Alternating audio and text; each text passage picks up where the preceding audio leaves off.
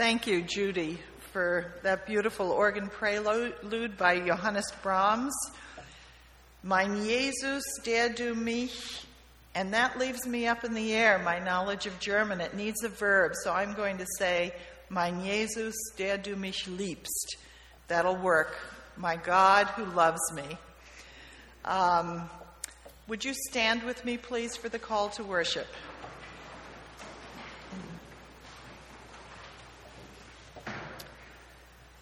Therefore, as God's chosen people, holy and dearly loved, clothe yourselves with compassion, kindness, humility, gentleness, and patience.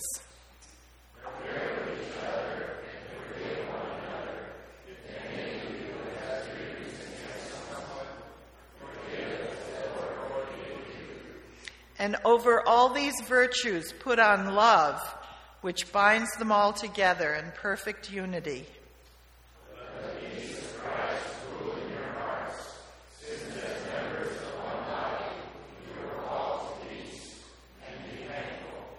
Let the message of Christ dwell among you richly as you teach and admonish one another with all wisdom through psalms, hymns, and songs from the Spirit, singing to God with gratitude in your hearts.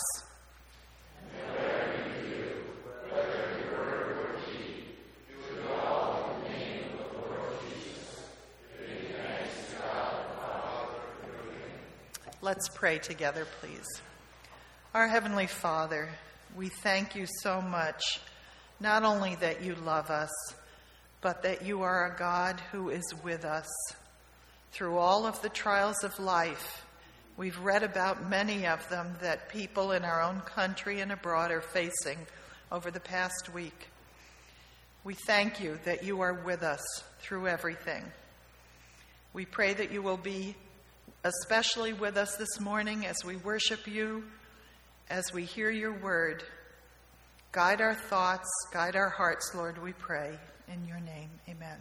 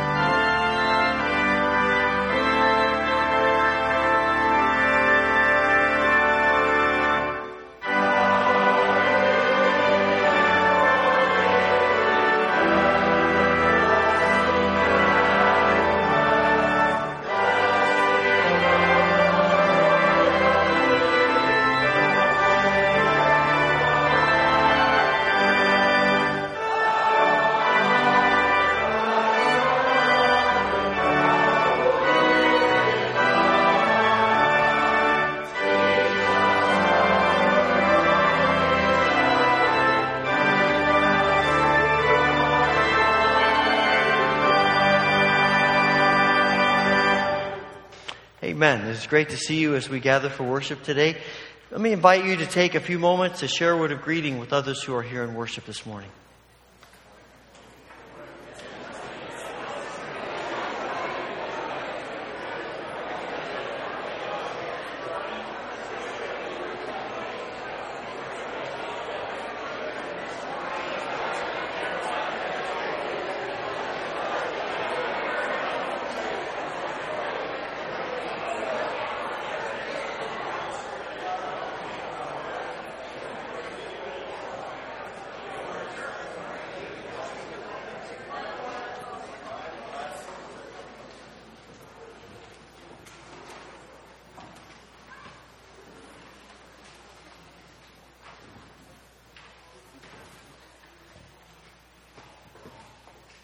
Wanted to mention uh, one thing in, the, in your bulletin. Uh, we are two weeks away from the beginning of our ninth uh, prayer vigil of three weeks of 24 7 prayer. And for those of you who've been here around a little while, you hopefully have participated in that. If you have not been here in past years, this is an opportunity for you to engage either yourself, your family. Uh, people come in all kinds of groupings as well as individually uh, to uh, to come be a part of that. We are hoping to have the reservations starting today, but we're having a little glitch with the website, and but I think we are getting that fixed. So at least by next Sunday, we will have signups ready to go, and probably even during the week as well, if you want to check the the church website. So we hope you'll be a part of that. Our theme this year is "I Have Loved You." Uh, from the prophet Malachi, God's word to us. Uh, and the second part of that is Seek Me and Live from the prophet Amos. And so we are coming to God, seeking Him because He loves us. And that's the theme of uh, our prayer time this year.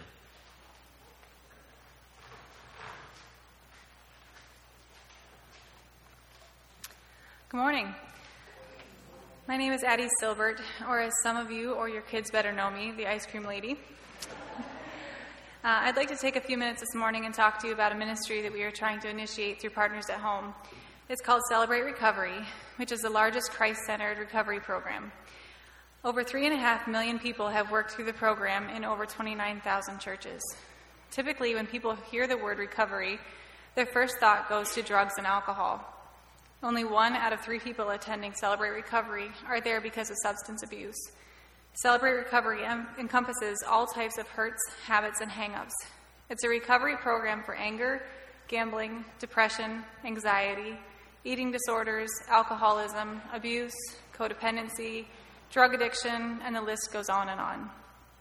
Celebrate Recovery is a safe place, a refuge, a place of belonging, a place to care for others and be cared for, where respect is given to each member, where confidentiality is highly regarded, a place to learn, to grow, and become strong again, where you can take off your mask, a place for healthy challenges and healthy risks, a possible turning point in your life. It is not a place for selfish control, therapy, a place for secrets, a place to look for dating relationships, a place to rescue or be rescued by others, a place of perfection, a long term commitment, a place to judge others, or a quick fix. So, how is AA and other 12 step programs different from Celebrate Recovery? The principal difference between AA and other programs and Celebrate Recovery is that Celebrate Recovery focuses on Jesus Christ as the true higher power. He uses God's Word as its guide, and there is a large group worship time to help connect with God and prepare for the message of the Christ centered recovery. Celebrate Recovery's eight principles, written by Rick Warren, pastor of Saddleback Church, intersect perfect, perfectly with the 12 steps by connecting the core principles of recovery to Jesus' teachings from the Sermon on the Mount. Currently, there are no Celebrate Recovery groups north of Scio until you reach Buffalo or Rochester. I had the opportunity to attend one of the meetings in York's Corners and discovered there are people driving from beyond Fillmore to attend. With the growing opioid epidemic, as well as our own hurting and surrounding communities, we see this as a vital ministry, but we need willing volunteers to get this off the ground. There's an insert in your bulletin regarding an informational meeting this Tuesday, the 17th. We'd love to see you there to learn more about this ministry. Thank you for your time.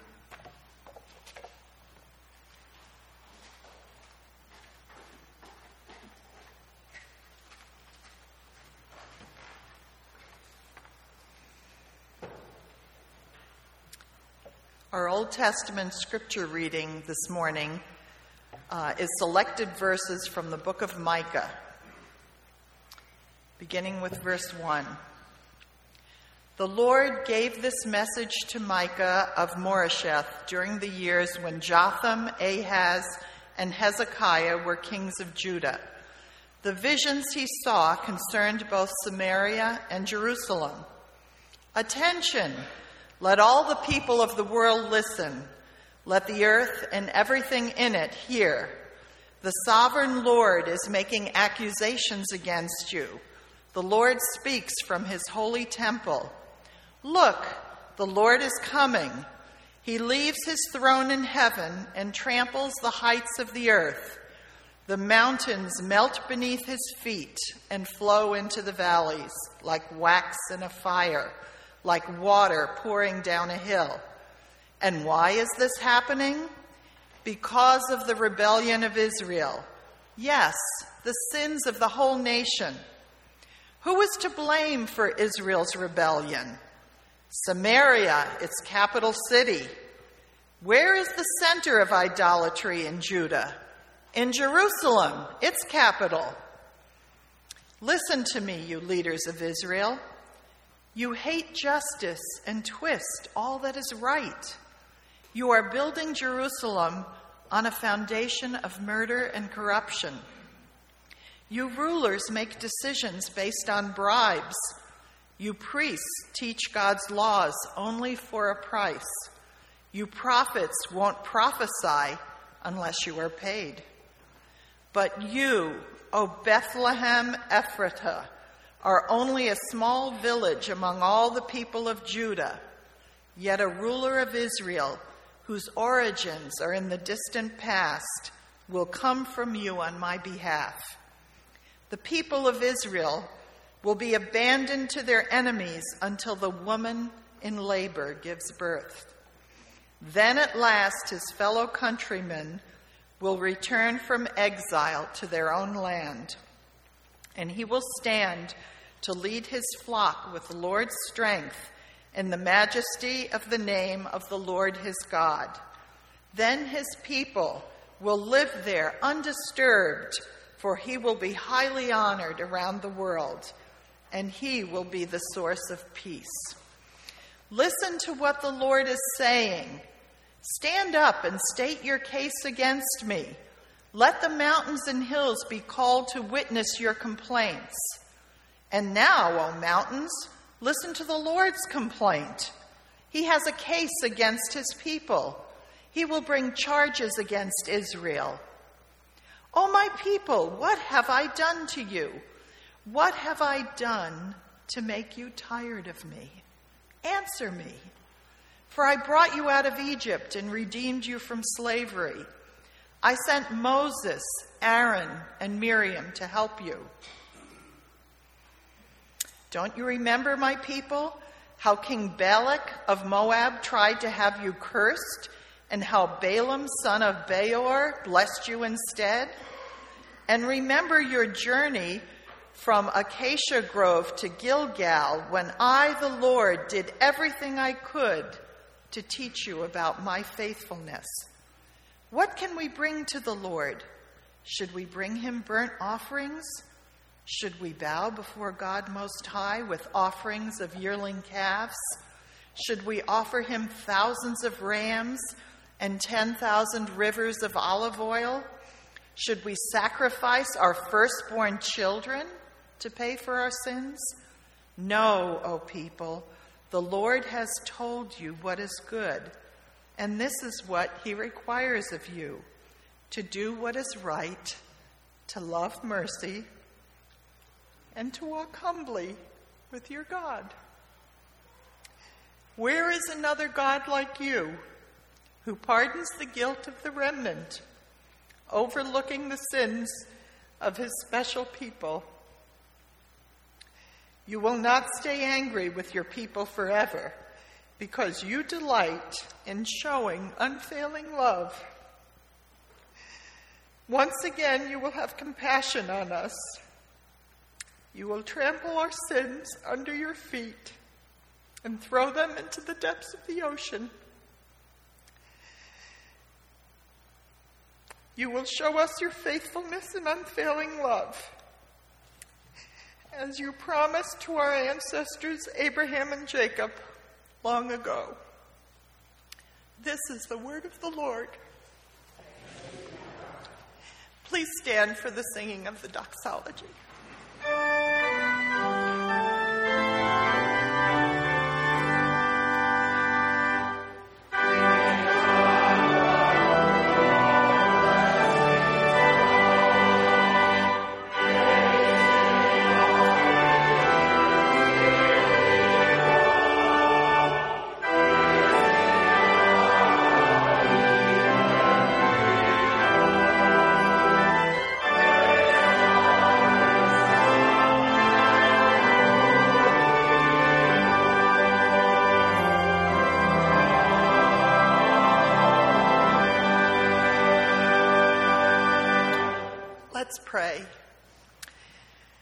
Heavenly Father,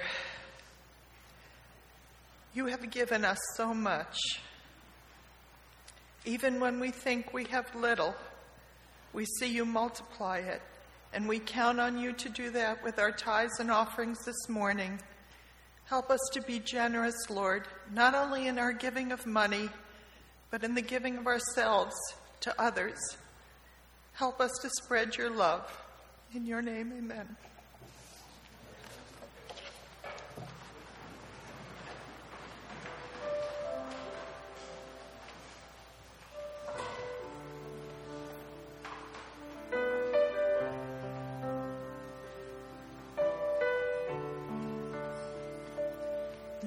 A place that we're made for, just beyond what we have known in a realm still yet unseen, still yet unseen. There's a place where all is right. No more dark, there's only light. The things of earth grow strangely dim, strangely dim. On the earth as it is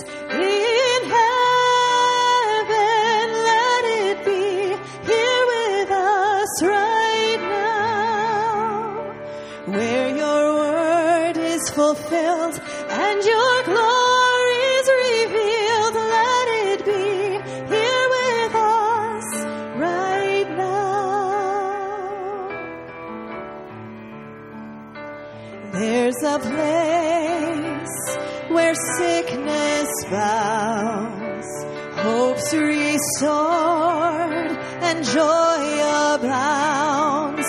With shouts of praise, the only sound,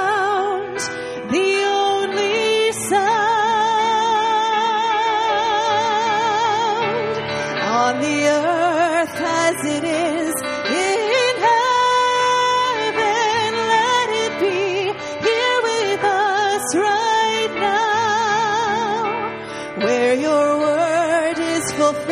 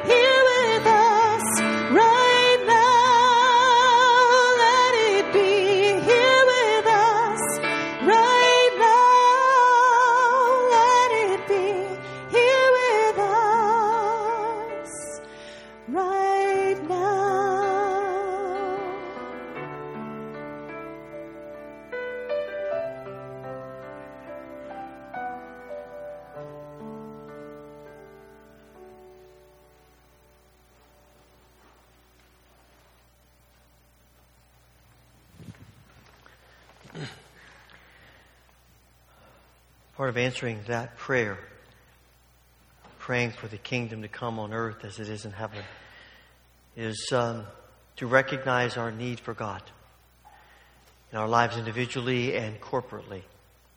And so I invite you to join me in the prayer of confession that's printed in your bulletin. This prayer that uh, acknowledges our need for God. Let us pray together.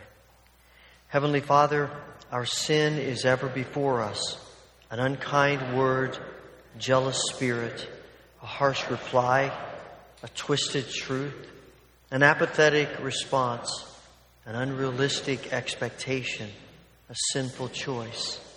Set us free from the insecurities that drive us and forgive us for the self centered ways in which we too often live. Let us hear once again your words of pardon. In the name of Jesus Christ, you are forgiven. Amen. Father, we thank you that when we confess our sins, you forgive us and you cleanse us. We come to this time of worship today recognizing that you are the great God and that we are not. We come recognizing that we need you. And as we have confessed our sin and need, we also offer our prayers of petition, intercession, because of need. We pray today for this world in which we live. We pray for refugees who often have no safe place to lay their heads. Pray that you would open the doors for them to return home in safety and security. We pray for, uh, for all the places where war and violence and threats of war are prevalent everyday life. We pray for our brothers and sisters who suffer persecution for you. Particularly today, we pray for Christians in North Korea, where believers are isolated and under surveillance and forced to meet in secrecy. Thousands in prison, work camps, hundreds of thousands have died. We ask, Father, that you will, you will keep them safe, that you will protect them, that you will open doors for them to, to serve you publicly and, and to, to be able to influence their world for you. Father, we pray that as we pray for them, their lives, their witness would inspire us. Father, we thank you for the ministry of 10-3 in Africa as they provide biblically sound education. And we pray, Father, that you would bless their teachers. We pray that you will continue to use the, uh, the mode of computer technology to open doors and, and to speak into people's lives, even as they are training them and helping them. We pray, Father, that you will particularly bless the Petrillos and the Samanskis as they work here for the operations there. We pray that you would help them with the financial needs they have and that they would know your grace and your help throughout all of their work. And Father, we we pray for needs a bit closer to home. We think of the people in Puerto Rico and in Mexico and the Gulf Coast who have endured hurricanes and, and earthquakes. And we ask that you would bring healing, that you would bring the necessary supplies and help. And again, that your people would be a, a presence of hope. We pray for the people who are struggling with the wildfires in California. It's, it's just gut wrenching to see all the devastation and continued threats. People's lives who have been lost, and possessions that have been lost, and homes and security. And we pray, Father, that you would bring an end and help the, the firefighters be able to contain the blazes and to, to bring an end to it, and that you would protect the people who are there. We pray, Father, for the people who are grieving and and recovering from the shooting in Las Vegas. In all of these situations, may your church be prevalent and present as a ministry of hope and healing. Father, we pray for our church here and the ministries of this church. We thank you for this uh, new program of Celebrate Recovery. And we ask that you would help Addie and those who help her to, to sense you leading and guiding them. We pray that this will be a help to us as a community and beyond as we recognize the brokenness of our lives and our world and work to bring your hope. And we pray for churches around us. Today we pray for the Joy Community Church in Machias and Pastor John Gallegos. May your spirit rest upon this body of believers as they worship you today and as they go out from worship, that they would impact their community and beyond. Father, thank you that you hear our prayers. We offer this prayer through the grace and the mercy of Jesus Christ, the one who teaches his disciples to pray, Our Father, who art in heaven, hallowed be thy name. Thy kingdom come, thy will be done on earth as it is in heaven. Give us this day our daily bread, and forgive us our debts as we forgive our debtors. And lead us not into temptation, but deliver us from evil. For thine is the kingdom and the power and the glory forever.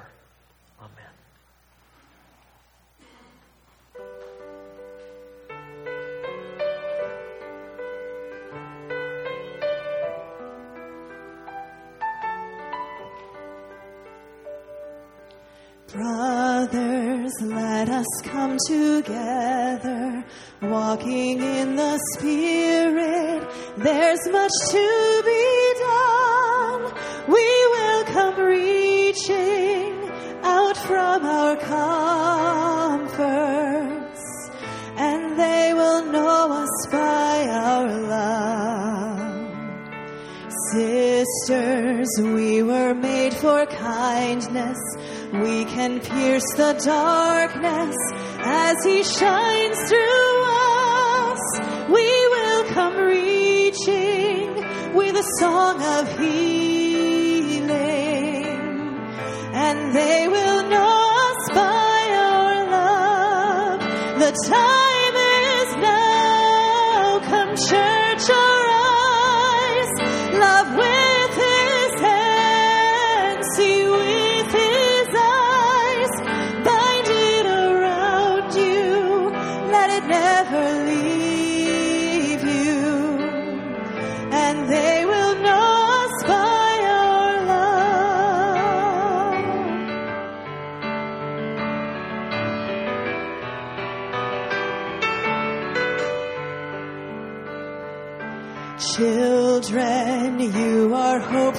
justice. Stand firm in the truth now. Set your hearts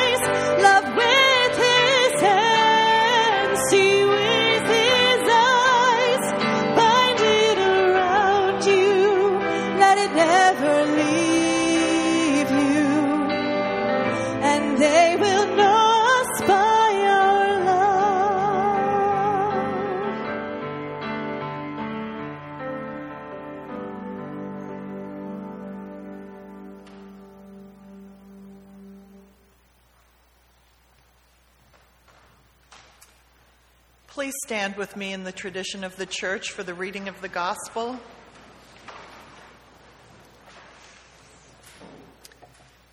Matthew 4 18 through 22. As Jesus was walking beside the Sea of Galilee, he saw two brothers, Simon called Peter and his brother Andrew. They were casting a net into the lake, for they were fishermen. Come follow me, Jesus said, and I will send you out to fish for people. At once they left their nets and followed him.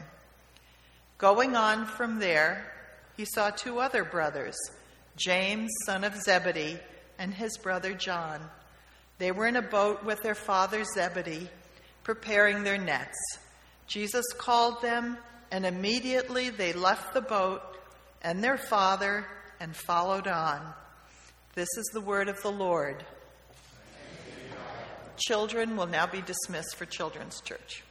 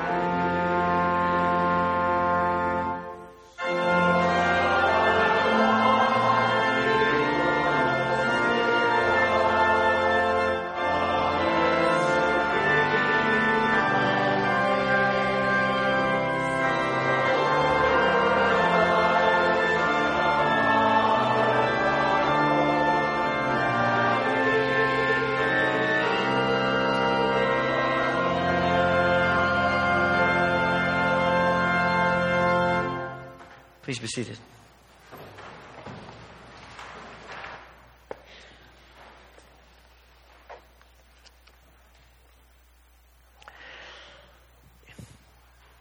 You probably have had the, uh, the experience of forgetting something.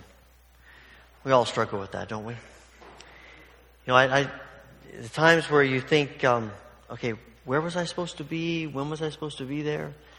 Um, walking into a room and trying to remember why you got you were in there and what you went to get. My mother used to always say, "Just go back, retrace your steps, and it'll come back to you." And I've done a lot of retracing through the through the years. One of the most dangerous things for us to forget is when we forget who we are. When we forget that as followers of Jesus, we are God's people. And, and, the reason why it is so imperative for us to remember that we're God's people is not just because of our own relationship with God, but because Scripture tells us over and over and over again that the primary means by which everybody else knows who God is is through the lives of his people. It is what God says to Abraham when he starts out on the journey I'm going to bless the world through you. It's what he says to Israel. It's why he calls them out to be his people so they will be a light to the nations.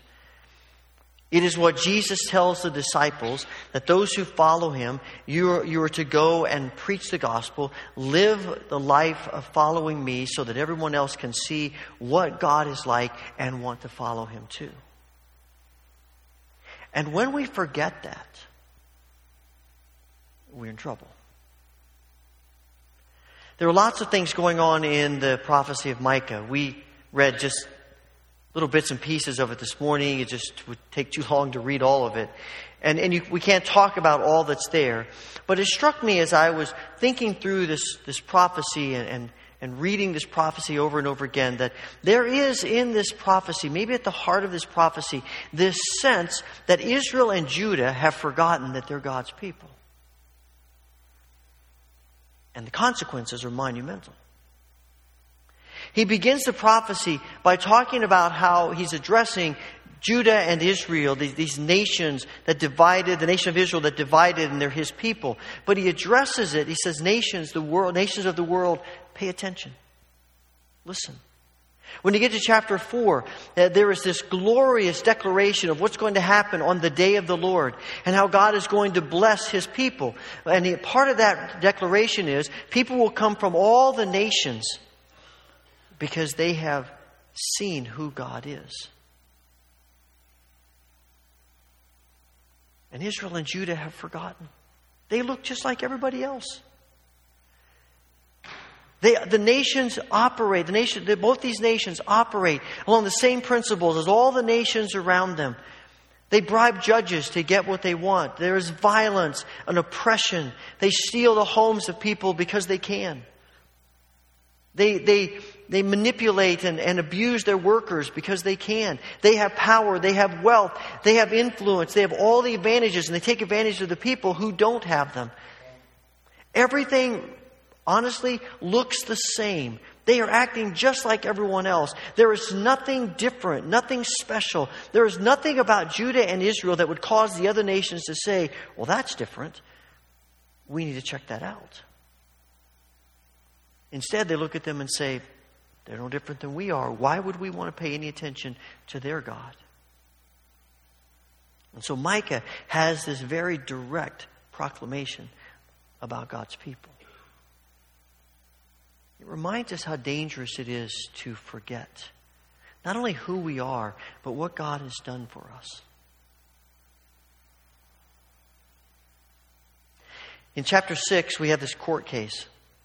This is, you know, Perry Mason, uh, Law and Order, come to, come to the scriptures. And God says, fine, you want to argue with me? Let's have a court case. Let, let's, just, let's just lay it out. The mountains and, and the hills, you'll be the judge. And, and Israel, you come, tell me what's wrong with me. You lay your case out before me. And you get, here's just the first half of verse 1. Stand up and state your case against me. Let the mountains and the hills be called to witness your complaints. And I think there probably should be a gap in there because they bring their complaints, and the next thing you read is, And now, O mountains, listen to the Lord's complaint. I've got something to say too. Because he has a case against his people, charges against Israel. And he says to them, here, here's his accusation, here's his question in verse 3. He says, My people, what have I done to you? What have I done to make you tired of me? Come on, answer me. You can see him, you know, in the old Perry Mason show standing there. Isn't it true? Isn't it true? What have I done for you? And so before they answer, he answers the question for him, for them. And he says, Here's what I've done for you. Let me tell you what I've done for you. I brought you out of Egypt and redeemed you from slavery.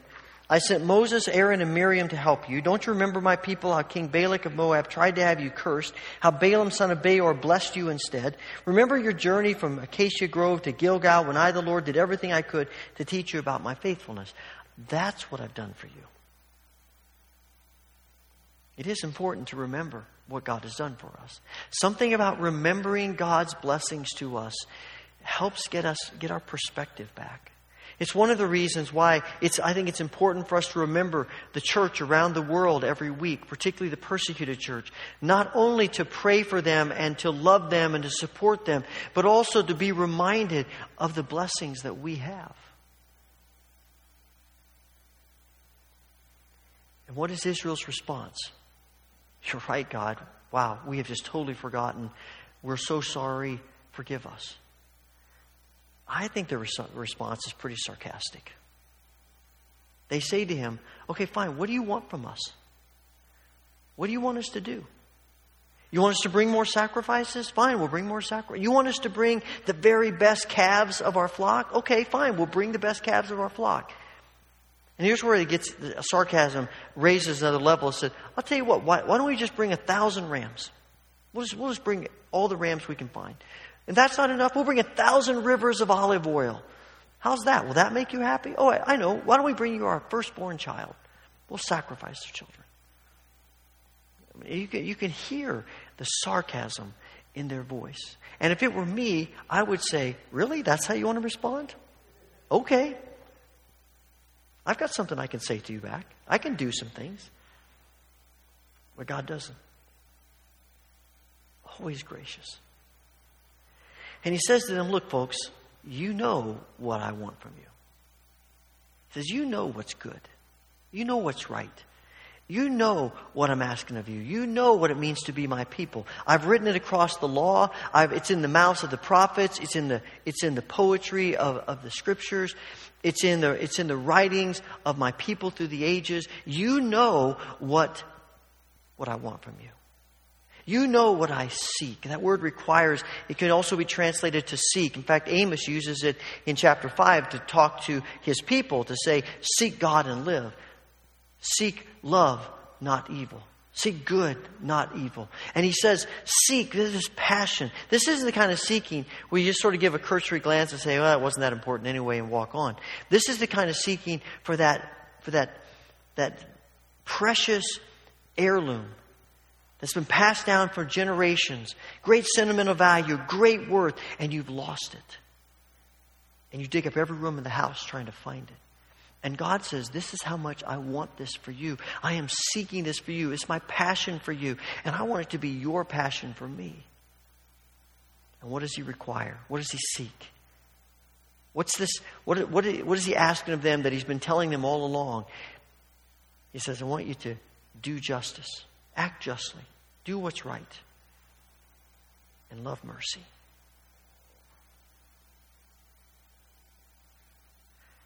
These two things that are really two sides of the same coin are things God has been talking about from the beginning. The, the word that, that Micah uses here to do justice, to act justly, it's a word that's used in the creation story.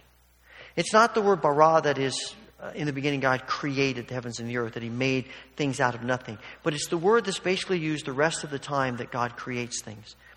God made this, God made that, God made that, God made this.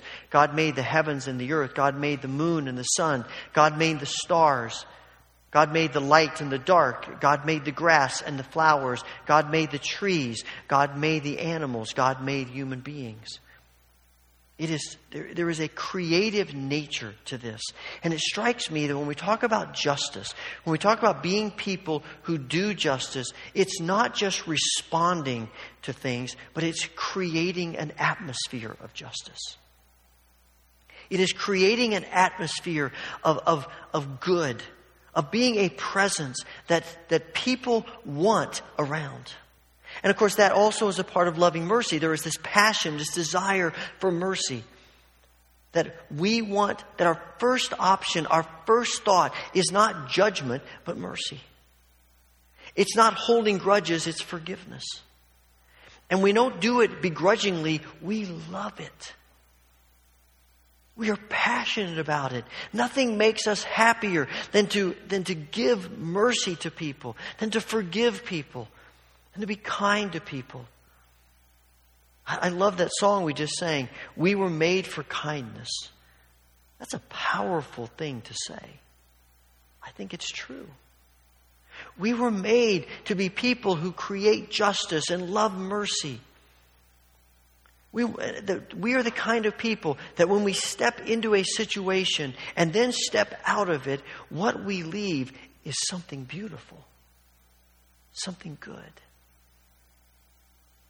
It is impossible to be to not care, to, to, to ignore justice and create beauty. Injustice and beauty are opposites of one another. Our calling is to create something beautiful in the midst of injustice. To be a presence of, of love and joy and hope in the midst of despair and pain and heartache. In a world in, that looks an awful lot like the world that Micah describes in Judah and Israel, we're called to be a presence that makes a difference. Always looking for ways to bring Christ, to bring hope, to bring mercy and love and kindness into people's lives and into situations. Now, I think we tend to think of that as doing big things. We're going we're to bring an end to human trafficking. Uh, we're, going to, we're going to bring an end to the persecution of, of Christians. We're going to bring an end to, to the whole problem of refugees. And, and we certainly want to work for those big things. But I have come to believe that before God calls us to big things, He wants to see what we do with the little things. It doesn't make any sense that we would ignore issues and people right around us, and then God would call us to solve big world problems. Because if we don't care about the people and the situations in our lives right now, do we really care about the situations of people on a much bigger scope. We care about those things. We want to work at those things. We want to bring, we want to bring hope and healing in those things. But it starts with everyday life. Your life, my life, at work, at home, with our neighbors, in the store, wherever we go. I was just reading this week a story I was telling about uh, being going to a restaurant with some friends and he said, as soon as we walked in, we could tell the service was going to be bad. You could just sense this tension in the room. Of the, all the people that were there, grumbling, complaining. He said, we sat down at the table, and the guy next to us says, good luck getting any food today. Said, that was a bad omen. He said, I've been here an hour and I haven't eaten yet. And all that you could hear all this grumbling around, and the, the waitress came over and said, "Can I get you something to drink?" And it took 15 or 20 minutes just to get a couple of diet cokes and a couple of waters. And, and they realized that there was one waitress running all the whole room. And it was a pretty good sized room. And one guy said, I think she's the cook too. It's taking so long. And all these people grumbling, complaining at her, and yelling at her, and demanding from her. And you could just see the pressure mounting on this young woman trying to meet all of these needs. He said, We at our table, we were joining in with everybody else. We were giving her a bad time. We were lamenting. You know, we were trying to be more subtle about it. We were rolling our eyes and sighing and those kinds of things. But we were just as bad, except for one of us. One guy in our group looked, said to us, "Look, you see the guy standing over there?" He said, "I think that's the, I think that's the restaurant manager." And we looked over. He said, and there was this pretty big guy leaning against the, the counter watching ESPN on television. And a friend said, I've been watching him. He's been standing there like that for half an hour. Well, all this chaos is going on. The next time the waitress came near their table, he, he said to her, uh, Hey, Rachel. Course, that surprised her because no one in the room was calling her by her first name. They were calling her all kinds of other things, but they weren't calling her by her first name. And she turned and said, Yeah. He said, said, Is that your boss over there? She says, Yeah, I'm sorry. She goes, I can understand why you want to talk with him. Let me go get him for you. He goes, No, no, no, I don't want to talk to him. He said, Rachel, you don't need to you don't need to be sorry. He said, I want to say I'm sorry. I'm sorry that he hasn't done anything to help you. I'm sorry that you've had to put up with our whining and complaining in a very difficult situation you've been put into. I just want you to know I'm sorry just wanted to tell you that. He said she inhaled and exhaled, and he said it felt like a hundred pounds of emotional weight fell off of her. And she looked at them and said, Thank you. He said, I got the feeling she walked away sort of like a pardoned prisoner. Little things. Seeing people. And we say, well, anybody can do that. And it's true. There are lots of people who care about justice. There are lots of people who are merciful that don't have anything to do with God. And, and that's true. But Micah is saying to us, that's those people. I'm not talking to those people. I'm talking to you. I'm talking to God's people. Because here's the thing whatever they do, great. If they're doing good things in the world, that's wonderful. But here's what you need to understand if you're God's people, this is what you do. If you are God's people, this is how you live. This is your perspective. This is your attitude. This is the kind of presence you bring to the world.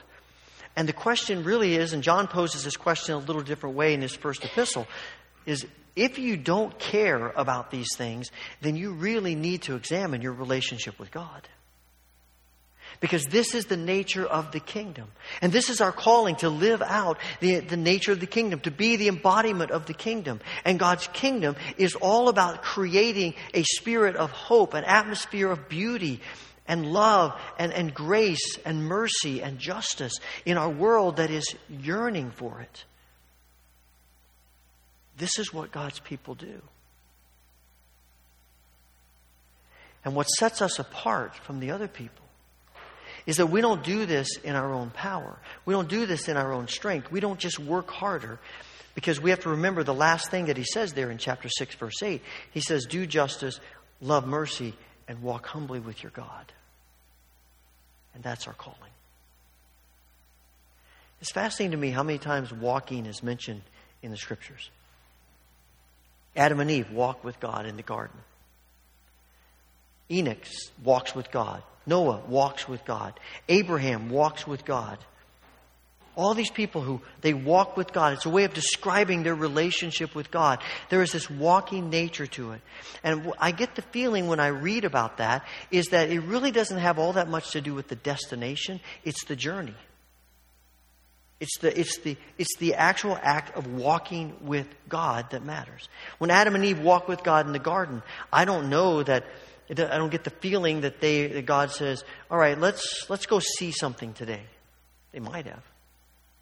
But it's really about the walk. When God calls Abraham, he says, Abraham, I want you to walk with me. Abraham says, Fine, where do you want me to go? He says, That's my problem. You don't worry about that. You just walk with me. And he does. He says, I'll tell you when we get there. And I think sometimes we are so enamored with the destination that we miss, we miss the joy of the journey. We get so enamored with where we're going and trying to get there. And if, you know, if you're like me on a trip, I mean, I, I want to get there as quick as possible. I want to know the straightest, fastest way. And we create, you know, Google Maps and all these things that will tell us this is the fastest way. I'm not sure if you can say to it, give me the most scenic way. It's all about what's quickest. It's all about what's fastest. And that's how we tend to live our lives. That's how we tend to think about our journey with God. How can I get there faster? I just think about the destination. And all the while, we are walking past hurting, needy people on the journey. Because here's the thing when you focus on the destination primarily, you rarely, you, you see doing justice and loving mercy as almost, almost a waste of time. Almost. I don't have time for this. I've got things to do. I've got places to go. I got to get to the destination. And it's not that the destination is insignificant or unimportant, but the call is to walk with God. The call is the journey. And it is significant that Micah says how we walk with God is, is humbly. We walk humbly with God, and that means we walk surrender to Him. Humble walking means He sets the pace, He chooses the path. When He says stop, we stop. He says go, we go. He says turn right, we go right. Left, we go left. All of, all of the, the journey, the details of the journey are His. We are simply surrendering ourselves to His direction. When we're, when we're infatuated with the journey, we, what we often do is we run ahead of God. All the while, He's saying, No, no, just stay here with me. But we're going too slow. Slow, fast, that's not the point. You walk with me. And while we're walking, there are some people I want you to touch. There are some lives I want you to interact with. There, there is mercy and justice that I want you to reveal to people. Uh, and if you're running past me, you're going to miss it.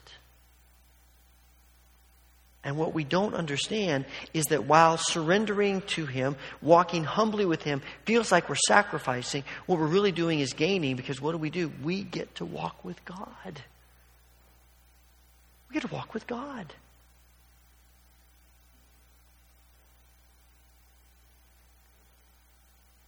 And so we see in Matthew 4, when Jesus is calling his disciples, his question for them is not believe in me, it's follow me. Dennis Kinlaw says there rarely, really are very rarely, very rare times when Jesus says someone, believe in me, but over and over again he's saying to people, follow me. Walk with me. Take this journey with me. Trust me. Surrender to me. And we can do that because we know the God we're walking with. We know the God we're surrendered to. I mean, this is the God who Micah describes in the very last few verses. And he says, he begins verse chapter 7, verse 18, by saying, Where's another God like you? And I would have expected the answer to that would be, Where's another God like you who is great in power? Where's another God like you who knows everything? Where's another God like you who is holy and righteous, unlike anybody else? Because all those things are true. But in this instance, in this moment, Micah says, Where is another God like you who pardons the guilt of the remnant, overlooking the sins of his special people? He doesn't stay angry with you forever because you delight in showing unfailing love. This word we talked about last week, chesed, which, by the way, is the same word used when he says love, mercy. Love, chesed. And once again, you have compassion on us. You trample our sins under your feet. You throw them in the depths of the ocean. You will show us your faithfulness and unfailing love as you promised to our ancestors. This is the kind of God we are following. This is the kind of God we're surrendering to. This is the God of whom we are his people. And this is the God who earlier in Micah's prophecy says the day is coming when a baby is going to be born in Bethlehem and it's going to change everything. And that baby is going to come and he's going to be a ruler, but his rule will be peace and security and shalom. This is our God. The God who wants relationship with us. And the God who wants to change us and transform us so that we actually bear witness to who He is. Because when you boil it down, to be God's people is to look like God, to bear the image of God, to think like He thinks, and to see like He sees, to talk like He talks, to have the priorities that are His priorities. This is what it means to be His people. And when we do that, people notice. And when we reflect the nature of God, not because we are so awesome or because we've worked that much harder, but because we have surrendered, we've submitted, we are walking humbly with Him, we get changed. And when we get changed, people we encounter sense the change.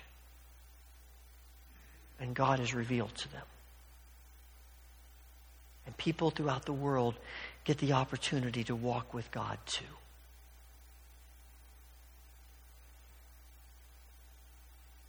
It fascinates me that Micah's name means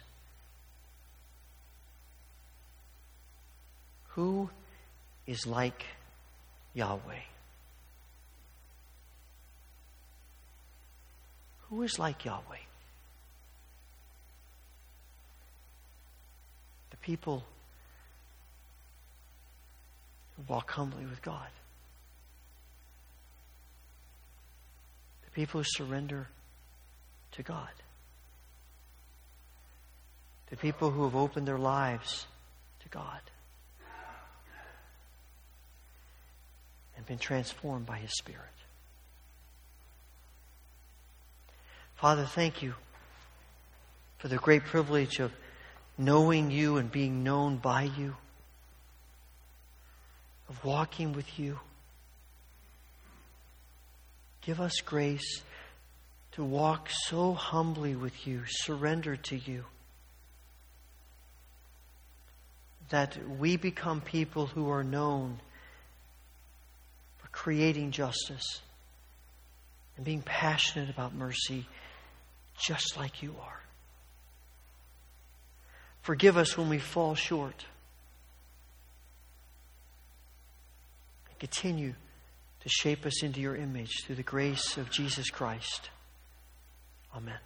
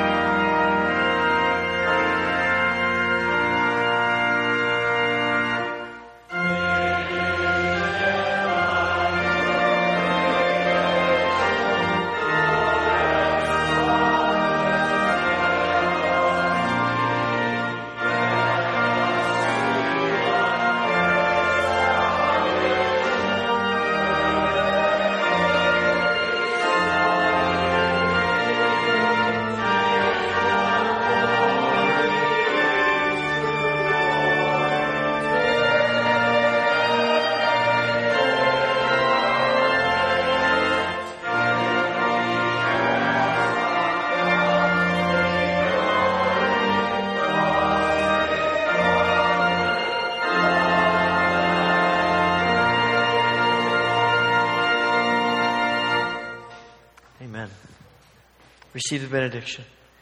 May the grace of the Lord Jesus Christ, the love of God, and the fellowship of the Holy Spirit be with you now and forevermore. Amen.